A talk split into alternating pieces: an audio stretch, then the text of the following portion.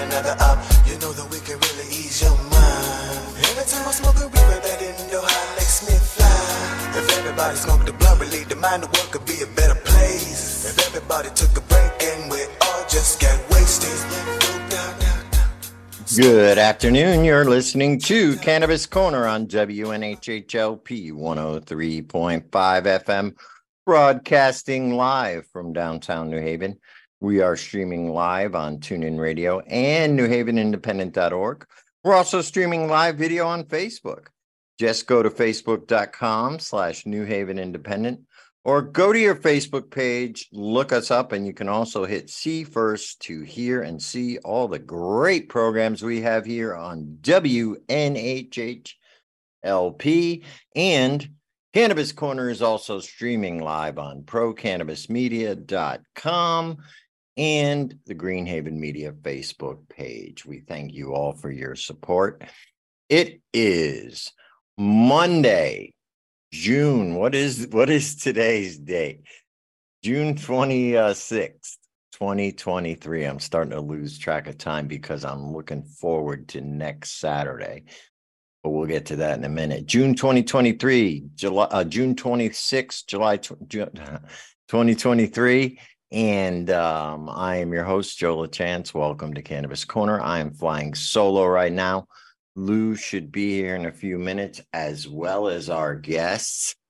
But uh, seeing that we will not be on the air this Saturday, I wanted to congratulate the state of Connecticut and all the cannabis consumers and all the activists and all anybody who fought for the home grow rights and anybody who are going to take advantage of the home grow rights in Connecticut.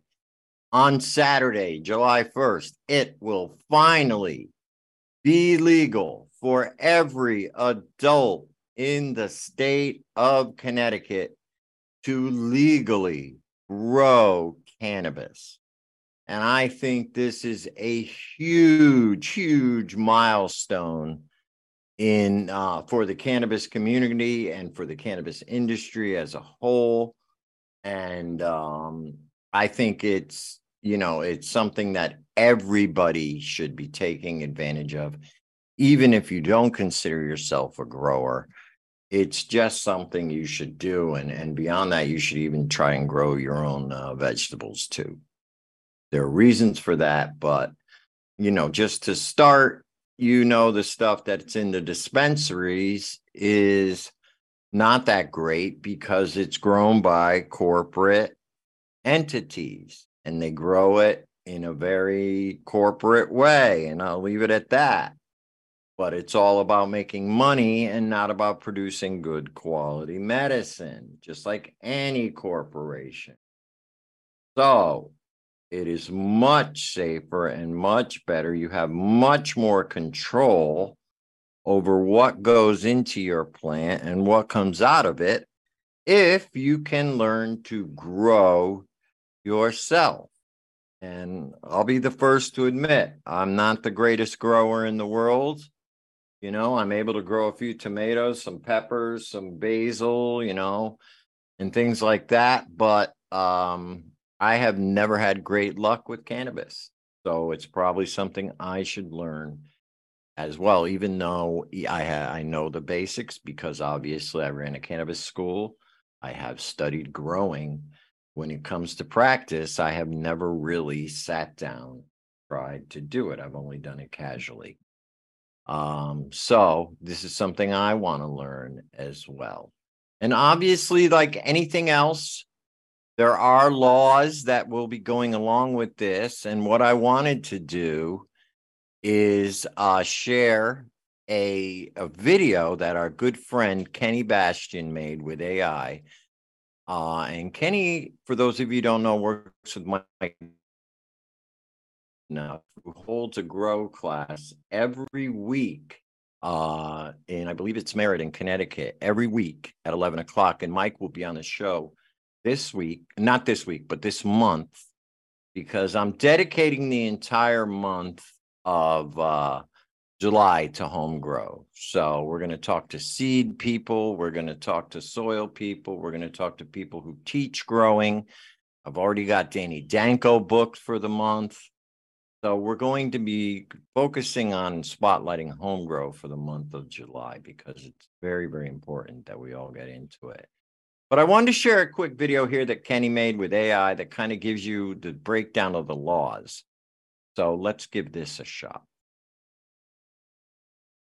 Connecticut recently passed legislation that allows for legal home grow rights for medical marijuana patients and all adults over the age of 21. There are a few rules to follow, and some parts of the law do not go into effect until July 1st, 2023.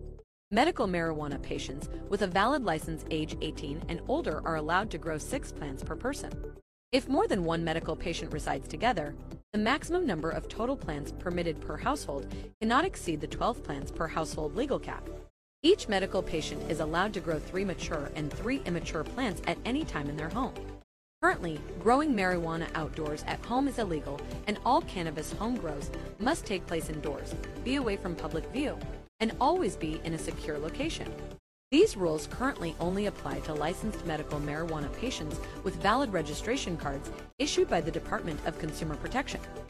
Starting July 1st, 2023, these same home grow rules and regulations will extend to all adults age 21 and older with the same plant counts and limitations. We encourage you to attend Connecticanna University Grow classes to learn how to grow safely and effectively at home. Classes are every Sunday from 11 a.m. to 12 noon at the Sweet Keel and Higher Health location on East Main Street in Meriden, Connecticut. Hopefully, we will see you there and you can learn how to grow your very own cannabis at home properly and above all safely.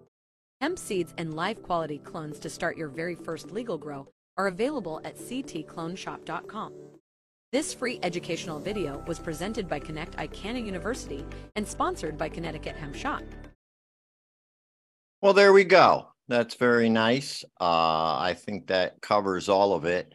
And I think it's important to know that as a medical patient, you can grow at age 18 because that is the age for medical marijuana. And what is what is this? Oh my. And I think for um for medical marijuana, it's 18. For adult use, it's age 21. So keep that in mind. Keep in mind, outdoor grows are prohibited right now. However, I do believe if you get yourself an outdoor greenhouse that you can't see into or uh, is behind a fence, I think you might be okay, but you might want to check check on that. So we got it down six plants. If uh, two adults live in the same place, you can have up to 12 plants. And I think um, Lou and I have discussed before, you'd be amazed at the amount of cannabis that you can get from one plant. So, uh, and I think Lou demonstrated that on the air not too long ago. So it's uh, it's it's a very key milestone for all of us. And I think it's important uh, that we all go out and celebrate this weekend, not only the 4th of July, but our freedom to grow our own cannabis. So, with that, I want to bring on our guest. Speaking of medical marijuana, with us right now, I see Michelle is on the line. With us right now, we have Michelle Valet. And Michelle is uh, the founder and CEO of Advanced Telemedicine. And Michelle Valet APRN is dedicated to improving the quality of life through natural and safe alternative therapeutic options while attempting to avoid the undesirable side effects of traditional pharmaceuticals. She can assist and guide patients on a path to wellness through alternative methods using medical marijuana. How are you today, Michelle? Hi, Joe. I am great. Thank you so much for having me on your show. I'm excited to be here. We are excited to have you. I got to say, when uh, we met at NECANN for the first time, I was very, very impressed with your whole organization and we had a great time on the panel. I think we covered a lot of important topics, probably some of which we will talk about here today for those who missed it. But I'm very impressed with your organization. Um, it's not, you know, a lot of these telemedicine, um, you know, that specify in medical marijuana are like a one person show. You know what I mean? A lot of them. but you actually have a physical office. You have people who I was so happy to see are working with you, my good friends, Judy and Jessica. So that was very nice. And those people, to me, I know know what they're doing. So you have a good staff behind you as well. But what I didn't know until I looked into what you do is that you do telemedicine for all kinds of different things. It's not just medical marijuana, hence the size of your organization. You are really taking telemedicine now that it's an accepted form and you're taking it to another level, offering it for people who can't leave the house or just don't want to leave the house or whatever. And I, would like to talk a little bit more about that, how that working out and how does that work? And then we'll get into the medical marijuana. But I was you know, looking through your website, I was like, oh, wow, she does a lot of stuff. So tell us a little bit how you got that started and what made you. I think, judging from the time you started it, something called the pandemic might have motivated you into this, but let, let's hear it right from you. yeah, well, thank you for that great introduction. And you're right, we do a lot more than just medical marijuana. However, medical marijuana has kind of become the thing we specialized in because of the needs of the patients. Right. So, a little bit about my background I did years as a nurse in the hospital. Then I left. I did years at an urgent walk in facility. I've prescribed opioids. I've prescribed every medication you can think of. I've seen every kind of medical condition.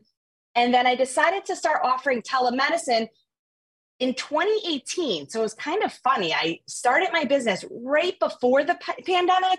And then the pandemic certainly kind of forced people into becoming comfortable with telemedicine. So it, it worked out in a way for my business growth, but also for the convenience and safety of patients. They didn't want to go into doctor's offices anymore. So, with that, patients started asking me, Do you certify for medical marijuana? So it kind of has been a snowball effect. But when I got asked over and over from all kinds of different people if I certified for medical marijuana, it made me think more and more about it. It didn't just come from a certain type of person or a certain type of illness, it came from such a wide variety. So, with that motivation, I looked more into it and story after story of success of how it helps people get off these opioids, off all of these addictive, horrible side effects things that we do in our normal med- medical practice, which I have done myself. Right. I was like, wow, what an amazing tool or option for patients. It may not be for everybody, but it definitely caught my interest, made me a believer. And um, yeah, so then I kind of I went and got an additional certification to become a certified cannabis provider so that I felt more comfortable talking to the patients about it, answering their questions. So currently we are a full care primary, a full primary care practice. So we do see people every day for tick bites. That's the specialty right now. Sure. Um, poison ivy, pink eye, ear pain, anything that's reasonable Sunburn. that we can do. Exactly. That's the season right now. Um, but okay. we also specialize in medical marijuana patients as well. So, yes, we do a little bit of everything. We accept health insurance for everything, unfortunately, except medical marijuana at this time. That's a different conversation. Have me back right, on your show. Right. We could talk about that. right. I know there's people who who work their way around it through Husky, but it's not really legit, right? You know, they really don't like you medical marijuana does not qualify under insurance, basically. Correct. It's completely not legit. So they're billing under a different complaint. They're billing under anxiety, certifying for the medical marijuana. And if they ever get audited, they're going to get in oh, trouble. And some because... people have gotten caught.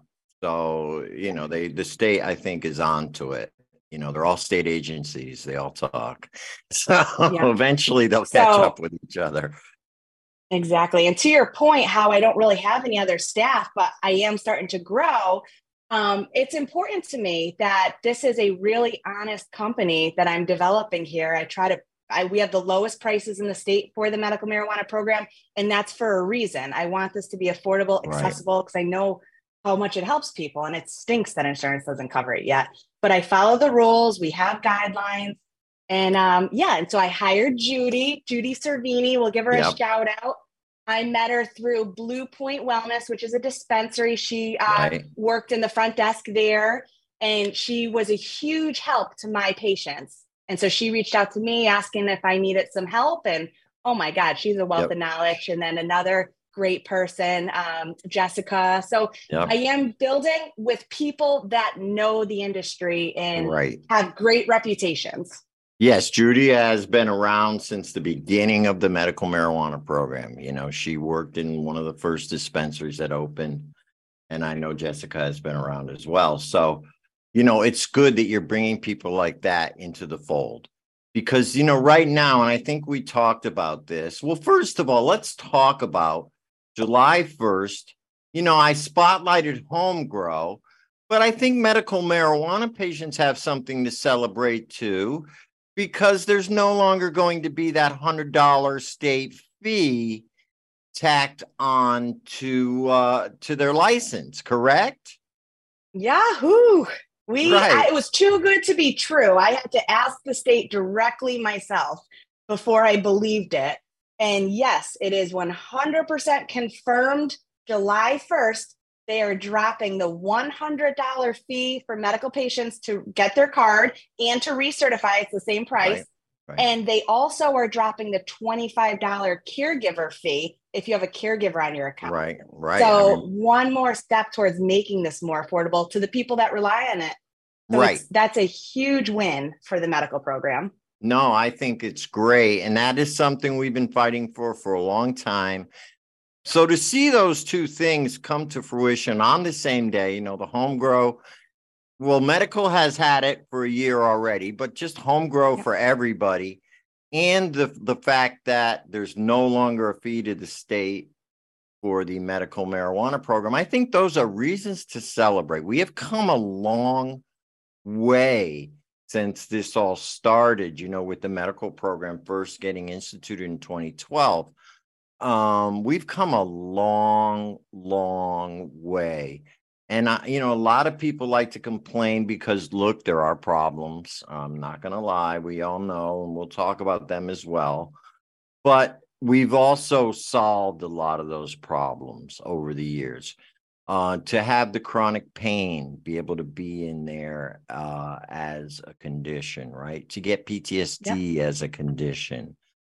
Um, all these things, you know, and so we have to celebrate our victories, even though we still have a ways to go uh, in a lot of ways. And we can talk about that. I think the medical marijuana program has actually, yes, we've made progress without the fees, but I think it's also gone backwards in a little way. And, and you can, I, you know, you can, we can talk about that a little bit, but the support from the state does not seem to be as strong as it was say five years ago uh and and tell me if if you've seen that as well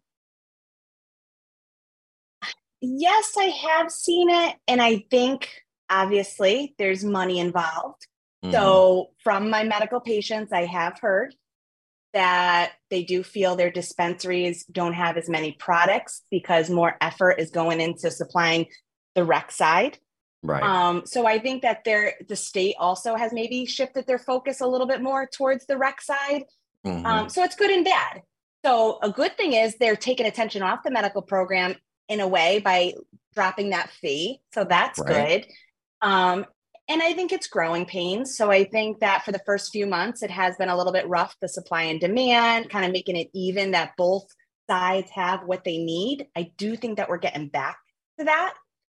I um, did see that uh that there are some new that the growers are finally bringing out some new strains for adult use that their first harvest is finally coming forward of you know all the expansion did. So i did see that on the horizon there will be a lot more adult use products so there will be more separation i believe because right now correct me if i'm wrong they're selling the same products on both sides the only difference is that some of the medical products can be a little stronger uh you know and there's no tax on the medical pro- products. That is a benefit that people need to realize. And what I'm hoping is that, like you say, growing pains right now, and that within the next six months to a year, that we are going to see that delineation again, whereas the medical pro, uh, products are different from the adult use products, and that's going to just take some time. And and I I want people to know, hang in there if you're a medical patient, right? Yes. But I was surprised. I thought that there would definitely certainly be a drop in medical patients because why pay all that extra fee if you could just walk into a dispensary? But we actually had a lot more patients realizing that they qualified for a medical card and deciding that they wanted one because of the differences. So right. I actually put a chart together because there are quite a bit of differences. So I'll share that chart with you, Joe. Yeah, if you yeah, want to yeah. post it on your social media, it's Yeah. a nice black and white chart to really see the differences. Um, so just kind of off the top of my head, a difference between uh, for a reason for having a medical card, if you qualify, you can carry up to five ounces of marijuana on you at a time. If you don't have a medical card, you can carry up to 1.5 ounce.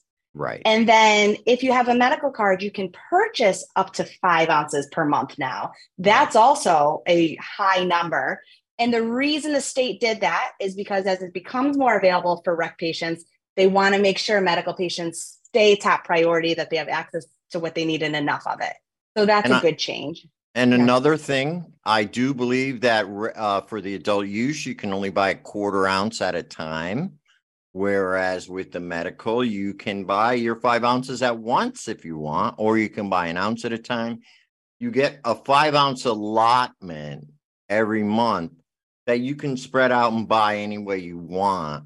Whereas with the adult use, you if you want to buy more than a quarter ounce, you have to jump hop dispensaries to do it. And now I know they're putting in a system to prevent people from even doing that. So if you're a heavy cannabis user and you want to get your products from dispensary, you're going to be paying tax Yeah. every day. You're going to be paying, and the taxes are not low, especially depending on the potency of the products you're buying. Uh, and you're also going to pay a higher price. So, and Yeah. you're going to not be able to buy as much. So, yeah, I think people need to realize, and and a lot of people, like you said earlier, didn't realize they even qualified. You know, Yeah. The- So right now, the list of qualified medical conditions in Connecticut is up to 42. It was about 17 conditions on that list two years ago. I remember. So as more research is now being allowed to be done to get on that list, research needs to show that condition benefits from medical marijuana.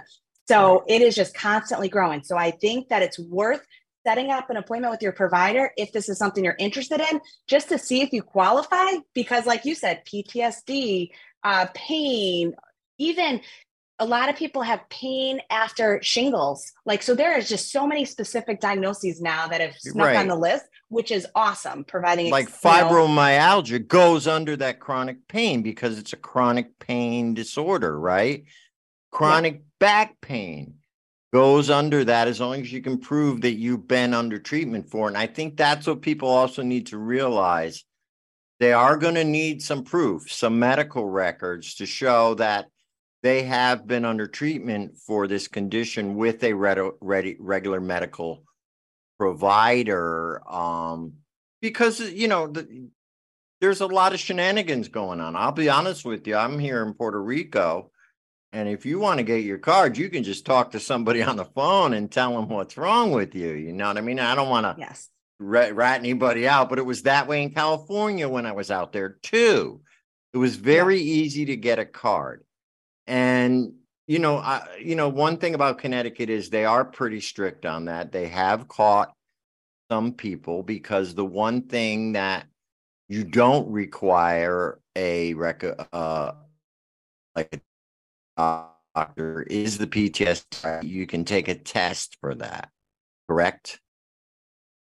So you do need a formal diagnosis. There are online, you know, data, not databases, but doctors groups and stuff that are kind of, you know, you tell a doc kind of thing and you type in, you don't even, I don't even know if you talk to a real person or a robot. right, right. So there are certainly ways to get the PTSD diagnosis, but you do need to have it established documented somewhere. And that's a service that we do. So I am qualified to have that discussion with you and document and diagnose you with PTSD Right. if you qualify. And then we move on. But yeah, and the so state has a the state has a, like a, a qualifications test that you take, right? yes. So there's a screening tool that we use. Yeah, and that's important, you know. Um, but you know, I also think that PTSD is especially now, you know, like I used to run a medical marijuana certification office myself, and that was over two years ago. And it was like I used to say, okay, have you been in jail? Have you had a sexual assault? Have you been involved in a violent crime? Have you been involved in a car accident? I think now the definition of what can cause PTSD has expanded quite a bit, and especially since the pandemic. I don't think True. people realize that an event like that uh, can be just as traumatic as a bad car accident. You know what I mean? I'm not saying it's as traumatic as going to war or anything like that, but especially for younger people, especially for people who may have already had a history of you know mental mental disorders that event and you can tell me as a medical provider have you seen more people come in with trauma and and extra PTSD from what's happened through the pandemic and the aftermath of it Yeah, absolutely. A lot related to the pandemic, whether they had a direct relative friend, someone they knew who died of COVID, just the fear of themselves of catching it. Oh, the pandemic wrecked us in so many ways. But with PTSD, like you said, you brought up a very good point. What is it? So, a lot of people come to me and they say, you know what? I'm using marijuana now to help me sleep, to help my anxiety. So, insomnia, anxiety, depression are probably the three most common Yep. symptoms I hear. Those three are not currently alone on the list of qualified medical conditions in Connecticut. They are, however, on the list in other states that may Right. be a little bit more advanced than us or for whatever reason. So I have faith that they're coming in Connecticut. We just don't have the data yet supporting it, but they're very common symptoms of reasons why people use medical marijuana. And they're And- also symptoms associated with PTSD. So that's when I say, all right, well, let's talk about why you anxiety. yeah let's go What back let's happened? yes let's and find the chances trauma are there was some trauma and it's something that was traumatic to you war certainly counts but not everyone's been in war and that you know something else could be traumatic to somebody they didn't they got through it physically but not Mhm. mentally in a good way Right. And that's what PTSD is a mental, you know, it's it's a it's a it's a mental that but it affects your physical. And you know, that we can get into the mind body connection at some other time. But you know, the thing about cannabis too, and we, we want to talk about the mind body, is that with the the way it is introduced to the body through the CB receptors, we have two sets of CB receptors. We have the CB1 and the CB2. And I always get these mixed up, but one of them is more centered in the brain and one of them is more centered in the body. I forget which one is one. You could probably tell me but uh so with cannabis because if you get a whole plant, let's say you decide to vape it or smoke it and you get the right ratio of CBD to THC, you can hit both sets of receptors.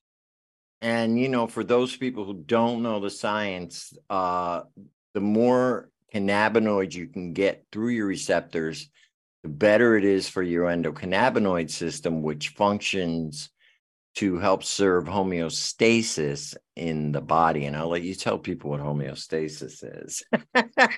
Yeah, no, you hit it in a nutshell. And so many people don't know this just because the endocannabinoid system was discovered in 1980. So it's not that old because, again, all these laws and restrictions against cannabis have prevented so much science and research from being done. A lot Research, of the right. research we have has been done in other countries because we just haven't been able to do it.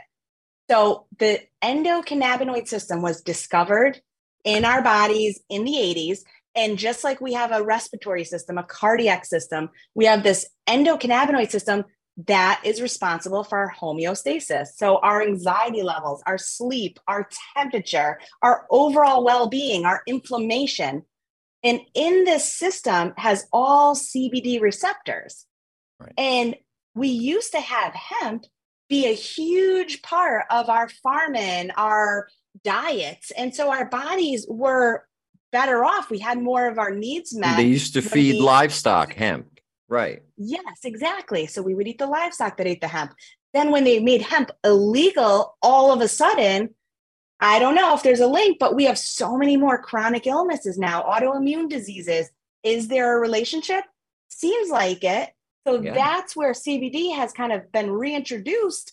And now it can help us kind of get our body's needs met and kind of help prevent a lot of these chronic illnesses that we're seeing. And we are seeing that people take CBD, their inflammation, their flares get better, go away. Yep. It's amazing. And and and speaking of CBD, I know that we're talking about medical marijuana, but do you also because besides just writing out the the, the uh, recommendations, you also consult with the patient because I think that's the second part. It's not as easy as when you get a script from a doctor that says, take one every four hours with food. Okay, very easy. Take one every four hours with food, right? With cannabis, you do have to learn how to dose, but there are so many other methods that you can use that are more or less effective for depending on your condition.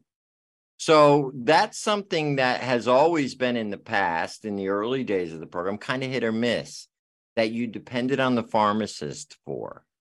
And, you know, honestly, the pharmacists are trained to dis- dispense pharmaceuticals.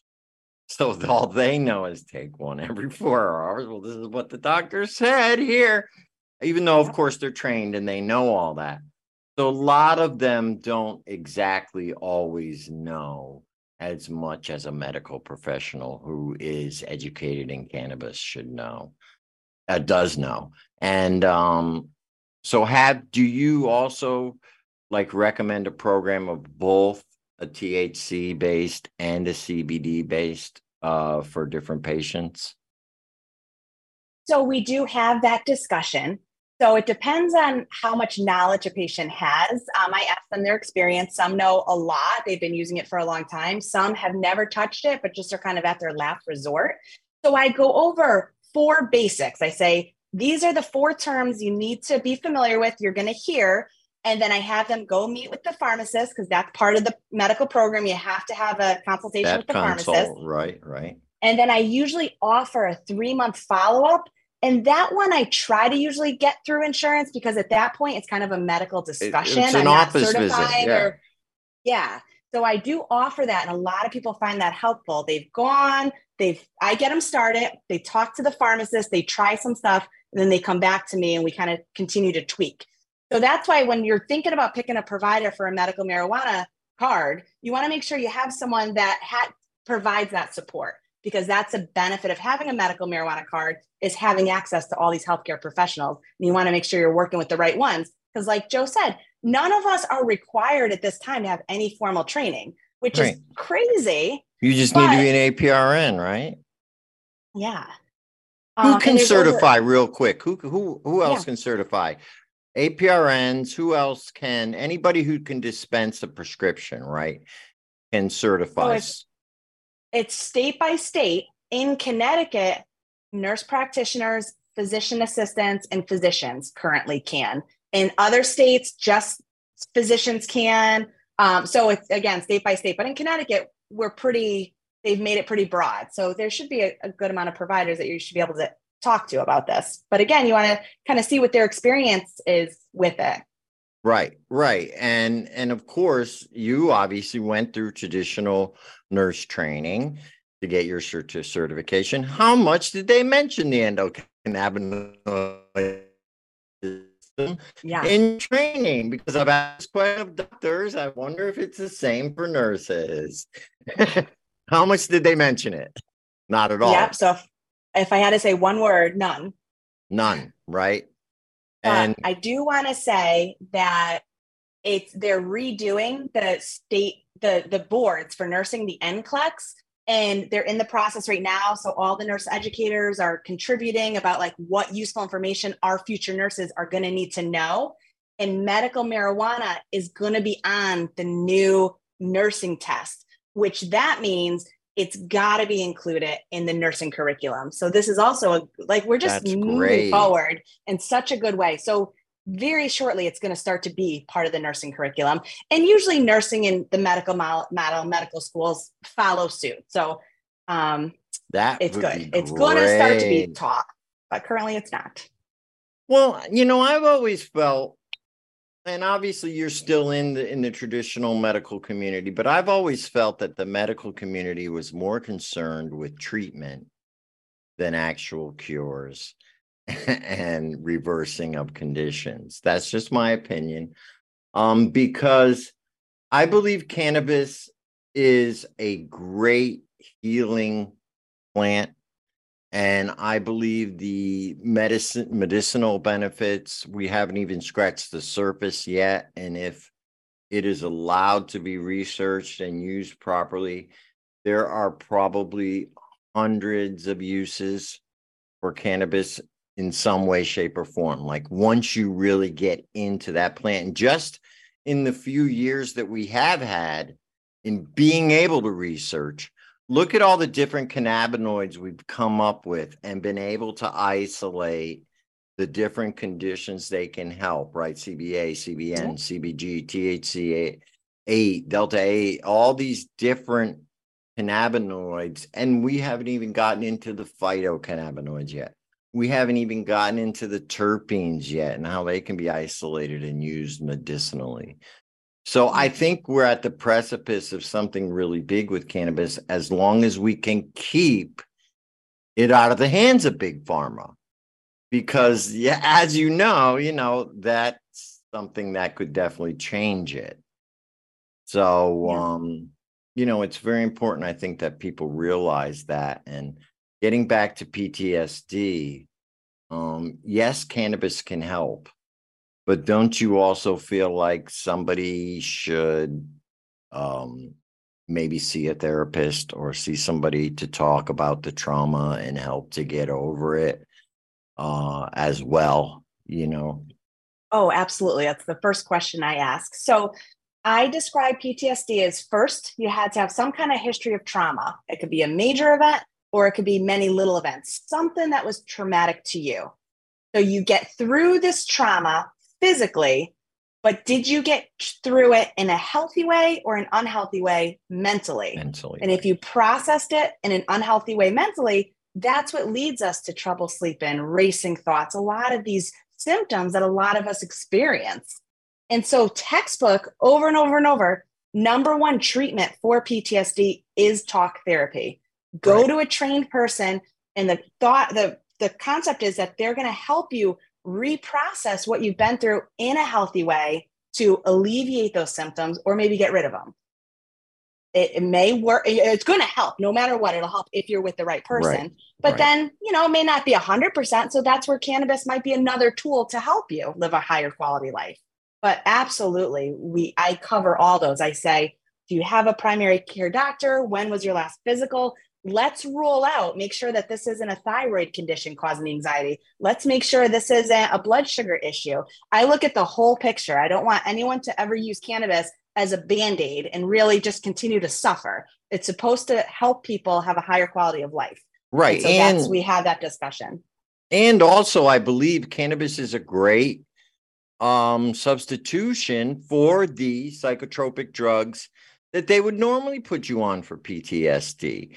Eh, there are so many less side effects, and and you correct me if I'm wrong. One of the biggest complaints I hear about people who go on these medications is that they don't feel like themselves anymore, that they feel like a zombie that it- yes, it, it stops the anxiety, but it also stops everything else. And I feel like, and I've seen this with my own eyes, that people who really want to get off that, and cannabis seems to not have those side effects at all. As a matter of fact, they seem to enhance the person's experience and give them a sense of well being rather than killing off their emotions, you know. And I think that's what people need to realize the benefit of cannabis for PTSD and for anything else that you might be using for painkillers as well, I would say. You know, And I, to your point of how kind of the medical world right now isn't ideal. Like, are they trying to cure? Or are they just trying to push pills, whatever? right. I think that we've gotten that way. It's no one's fault in particular. No, it became a business. It became a business. Exactly. It became a business. So we got all of our education from the pharmaceutical companies, which obviously was skewed information. We've done our best, but now we're left with these opioid addictions and all these problems from the pills that promise to solve everything. So I think that we are coming full circle, realizing that Western medicine isn't be all end all. Like we need some of the Eastern stuff. So that's how I practice. I don't think that psychotropics are terrible. I think that they help a lot of people live normal lives. But if we can lower your dose and maybe help you during those moments of panic with something else, that would be a better situation than feeling Right. zombied and no emotion. So I think, yes, exactly. It's very individualized and it's just nice to utilize all these tools. Now, cannabis being one of those tools, which it was not available to us for a long time. And I think you made a good point there with the opioid addiction problem being so huge and the mental health problem in this country being starting to grow as well. Um, I think this is why more and more states are looking at medical marijuana.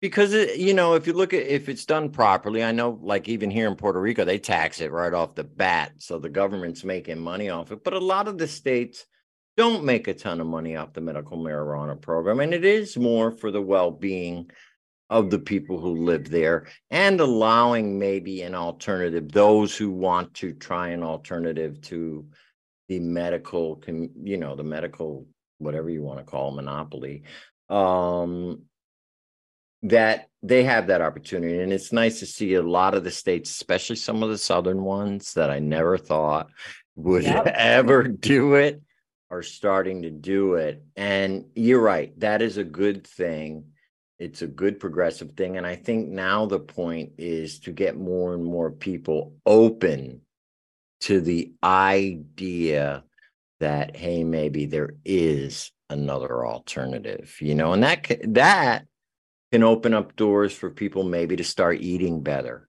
maybe start Yes, exactly. realizing they need to exercise more and you know that i think has kind of been lost here in our modern society where everything is based on convenience and instant gratification that we have forgotten how our parents and grandparents used to live and how they used to you know they had diseases but not as i i gotta say probably not to the extent that we have now in the modern society since processed foods since the advent of a lot of pharmaceuticals right?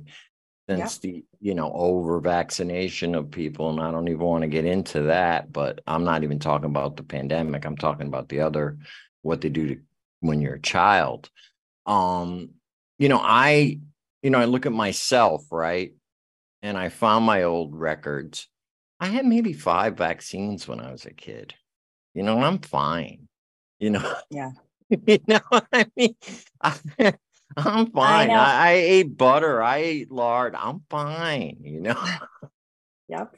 What came first, the chicken and the or chicken or the egg, right? So we have all these medical health conditions. what where was So- where right what was uh considered medicine before all these pharmaceuticals right cannabis Yeah. Yeah. But, you know, we live long now. Maybe we have more medical conditions because we have better ways of diagnosing them, you know, but, or maybe they didn't exist then. So it's just so hard. It's so muddled. But you're right. Humans have not helped themselves in this situation.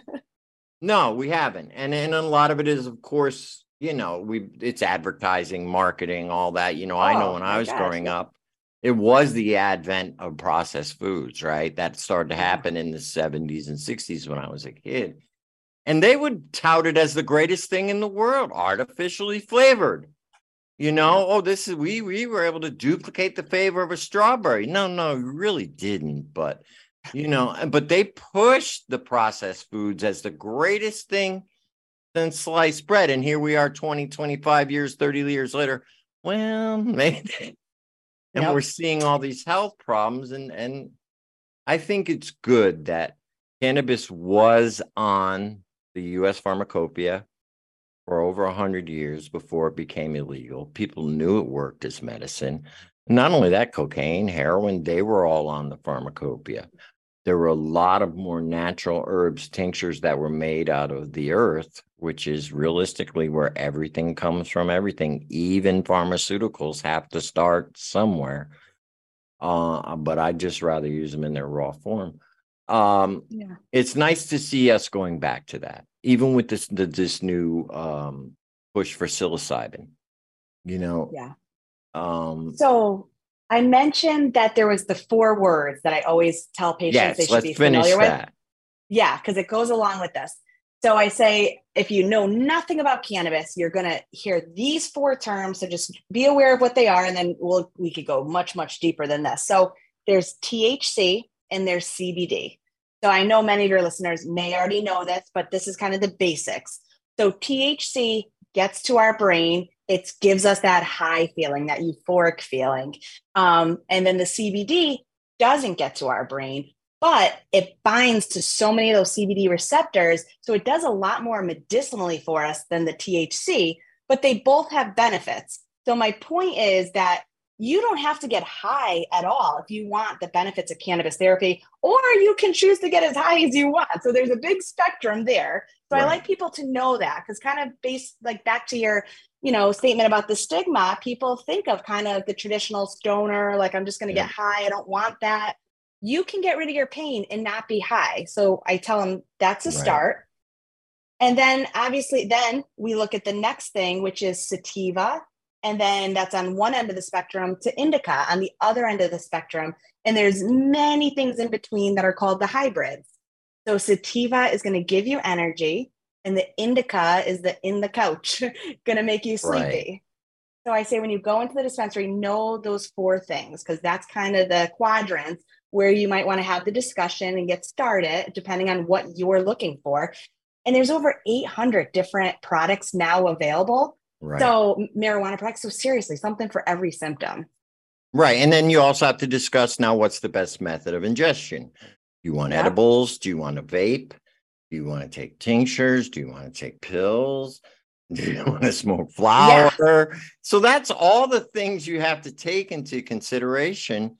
And I don't think people understand that, you know, hey, you know, I, I smoked a joint and, you know, my pain didn't go away. Well, you know, maybe you need to take a tincture so it Mhm. gets into your bloodstream, you know. Uh, so you know, so there's a lot of different ways to do it.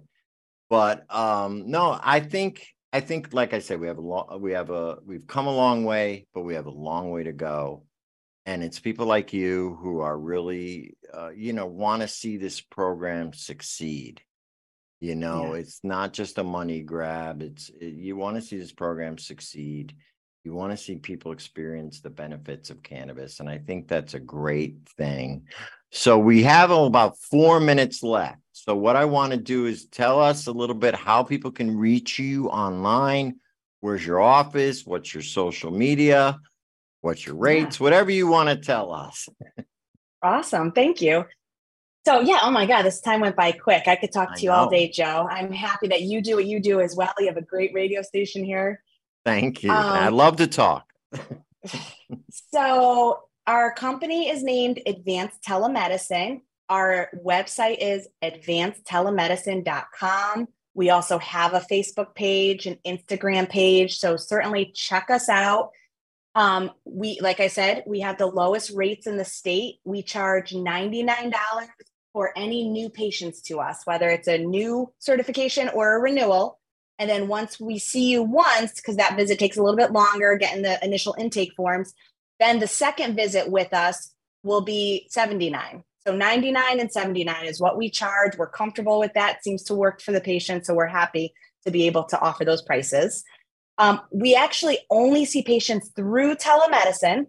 I put a lot of time in designing the medical record system to be as user friendly as possible. And I have patients who've never done a Zoom call, have no problem. So you Right. go online, you schedule an appointment, or you call our number, which is on our website, and you talk to Judy, who's will be more than helpful, and she will set up an appointment for you. And then you meet with me.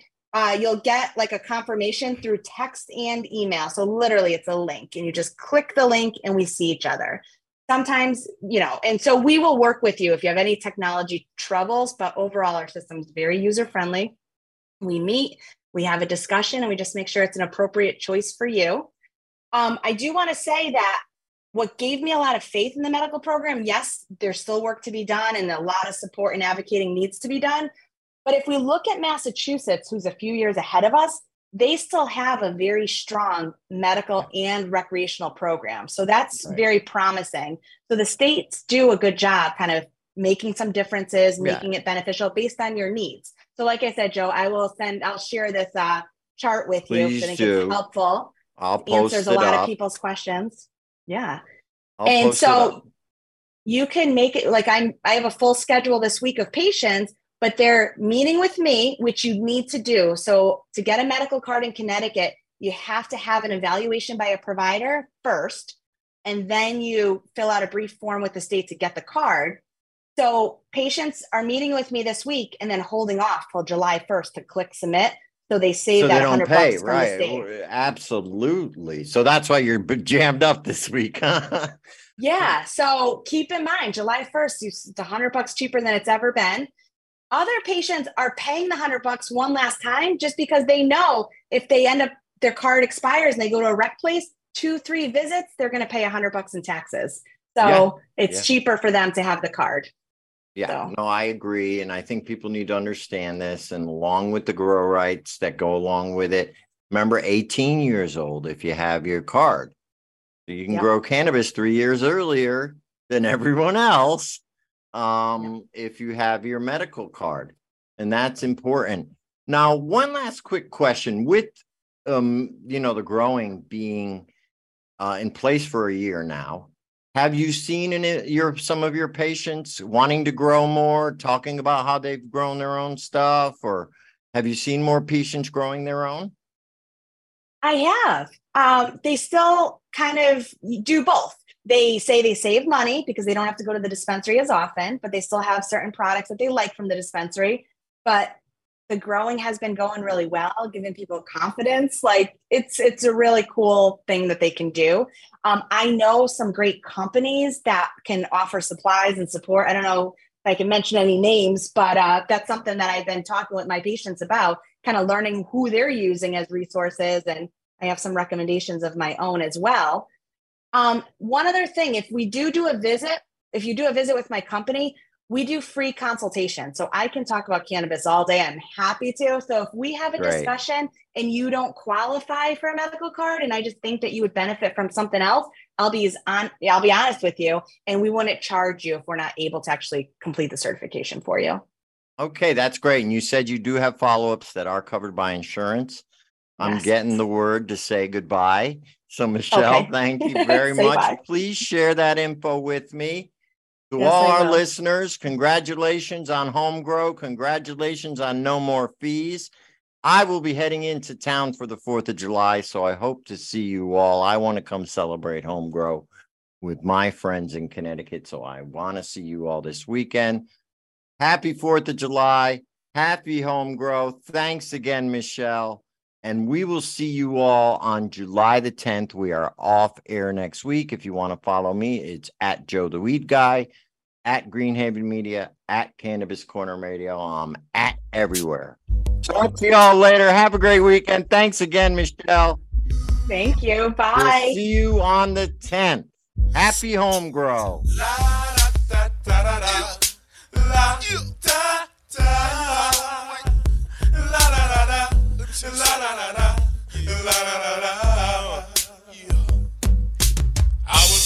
Clean my room until I got high. I was gonna get up and find the broom, but then I got high. Uh, la, da, my room is still messed up, and I know why. Why, man? Yeah, hey, cause I got high. Because I got high. Because I got high. La da da da da da da. I was gonna go to class before I got high. Come on, y'all. Check it out. Uh, could have cheated and I could have passed, but I got high. Uh, uh, la, da, I'm taking it next semester, and I know why. why man, yeah.